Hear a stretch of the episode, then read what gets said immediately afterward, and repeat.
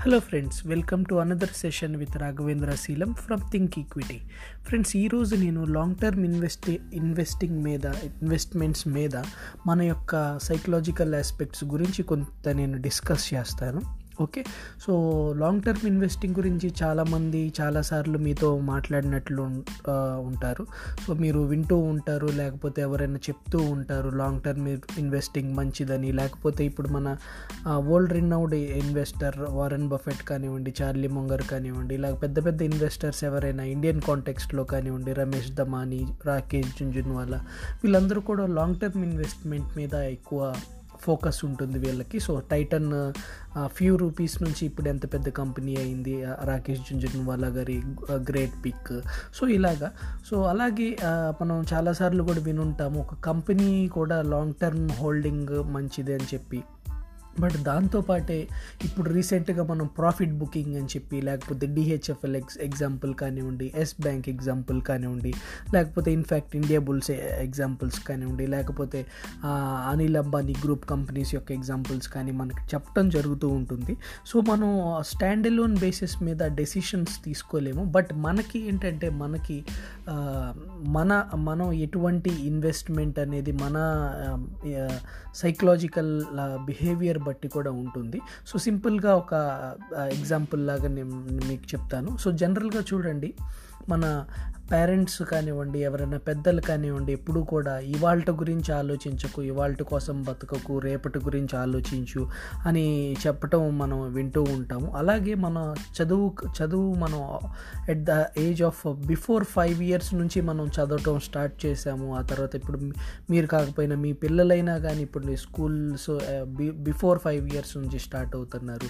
So next twenty years కూడా వాళ్ళు education తీసుకుంటారు. ఆ తర్వాత ట్వంటీ ఫైవ్ ఇయర్స్కి జాబ్ కోసం. So twenty years twenty five years పునాది ట్వంటీ ఇయర్స్ పునాదులు స్టార్ట్ చేస్తున్నాము. సో ప్రతి దాంట్లోనూ మన పెద్దలు కానివ్వండి మనం కానివ్వండి మన లైఫ్లో కానివ్వండి సో ఇవాళకి మనం సేవింగ్స్ ఇవాళ మనం జాబ్ చేస్తాము. సో నెలవారీ సేవింగ్స్ లేకపోతే రేపు ఫైనాన్షియల్ గోల్స్కి కూడా ఎప్పటి వరకు ఫైనాన్షియల్ గోల్స్కి కూడా ఇంట్లో ఆడపిల్లల పెళ్ళిళ్ళు కానివ్వండి లేకపోతే అసెట్స్ బిల్డ్ చేసుకుంటానికి కానివ్వండి ఒక లాంగ్ టర్మ్ హారైజన్ అనేది మనం పెట్టుకుంటూ ఉంటాము. బట్ ఇదే కంపెనీ కంపెనీస్లో ఎందుకు మనం ఈ టైప్ ఆఫ్ బిహేవియర్ని మనం అలవర్చుకోవట్లేదు? ఒకసారి ఆలోచించాలి. ఓకే సో నేను కొంత నేనే కాదు ఇంత పర్సనల్గా నేను కూడా ఇది చూసిన బిహేవియర్ నేను కూడా ఇంతకుముందు ఉన్న బిహేవియర్ సో ఏదైనా కంపెనీలో ఇన్వెస్ట్ చేయగానే ఒక టెన్ పర్సెంట్ ట్వంటీ పర్సెంట్ పడిపోతే ప్యానిక్ అయిపోవటం ఎగ్జిట్ అయిపోవటం అలాంటివి చేస్తూ ఉంటాము. అండ్ మోర్ ఓవర్ ఏంటంటే కొన్ని కొన్ని ఇంకా చాలామంది ప్యానిక్ అయిపోతూ ఉంటారు. సో బట్ ఎందుకు మనం ఇంత షార్ట్ హ్యాండెడ్గా ఉంటున్నాము ఇన్వెస్టింగ్కి వచ్చేసరికి అనేది ఒకసారి ఆలోచించాలి. సో మెయిన్లీ బికాజ్ ఆఫ్ ఏంటంటే మనకి కన్విక్ నేను చూసిన రీజన్స్ ఏంటంటే మన కన్విక్షన్ లేకపోవడం సో కన్విక్షన్ ఎప్పుడు ఉండదు అంటే మనం మనకు ఆ కంపెనీ మీద సరైన అవగాహన లేకపోవడం so drawing to the basics ఏమవుతుందంటే ఈ లాంగ్ టర్మ్ ఇన్వెస్ట్మెంట్ అనేది ఈ లాంగ్ టర్మ్ ఇన్వెస్ట్మెంట్ అనేది మనకి ఎక్కడ మనం మన మనం ఎందుకు హోల్డ్ చేయలేకపోతున్నాము అంటే the stock or company which we invested దాని గురించి మనకి పూర్తి అవగాహన లేకపోవటం వల్ల. ఓకే? సో ఇది ఆలోచించండి. మీ మీరు మీ కంపెనీస్లో ఇన్వెస్ట్ చేస్తున్న కంపెనీస్ పైన మీకు అవగాహన ఉందా లేదా? వాటిపైన మీకు నమ్మకం ఉందా లేదా? సో వాటి వాటిపైన మీరు ప్రాపర్గా రీసెర్చ్ చేశారా లేదా? సో ఇవన్నీ ఎస్ ఎస్ ఎస్ అనుకుంటే కనుక తప్పకుండా మీరు మీ కంపెనీస్ని కంపెనీస్ని లాంగ్ టర్మ్ ఇన్ హొరైజన్స్కి లాంగ్ టర్మ్ హోల్డింగ్కి పెట్టుకోవచ్చు. ఇవన్నీ కూడా మీరు సఫిషియెంట్గా లేదనుకోండి మీరు కంపెనీని ప్రాపర్గా అనలైజ్ చేయలేదు మీకు కంపెనీ పైన కన్విక్షన్ లేదు ఇలాంటి నెగిటివిటీ ఉంటే కనుక మీరు మీకు అప్పుడు మీ ఇన్వెస్ట్మెంట్ హొరైజన్ని కట్ చేసుకోవాలనే ఆలోచన అనేది సైకలాజికల్గా పుడుతుంది. సో మనకి ఏంటంటే ఈ లాంగ్ టర్మ్ ఇన్వెస్ట్మెంట్ హొరైజన్ యొక్క కాన్సెప్ట్ ఎప్పుడు మనం సైకలాజికల్గా చేయగలుగుతాము అంటే మనకు ఆ కంపెనీ పైన కన్విక్షన్ ఉన్నప్పుడు.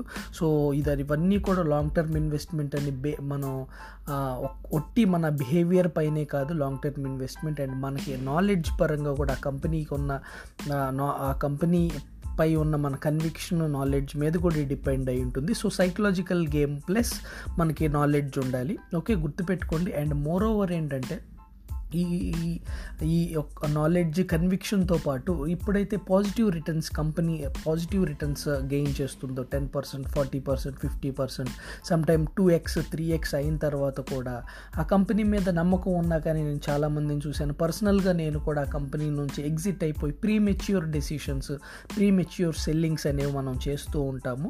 సో ఈ ఇది కూడా సైకలాజికల్ ఎఫెక్ట్ ఎందుకంటే ఇక్కడ మనం ప్రాఫిట్ బుక్ చేసుకోవాలను లేకపోతే లోవర్ లెవెల్స్లో ఎంటర్ అవుదామనో ఇలాంటి మిస్కాన్సెప్షన్స్ అన్నీ ఉంటూ ఉంటాయి. ఈవెన్ దో మనకు ఆ కంపెనీ గురించి తెలిసిన ఈవెన్ దో ఆ కంపెనీ పైన మనం పాజిటివిటీలో ఉన్న సో ఇలాంటి మిస్టేక్స్ కూడా మనం చేస్తూ ఉంటాము.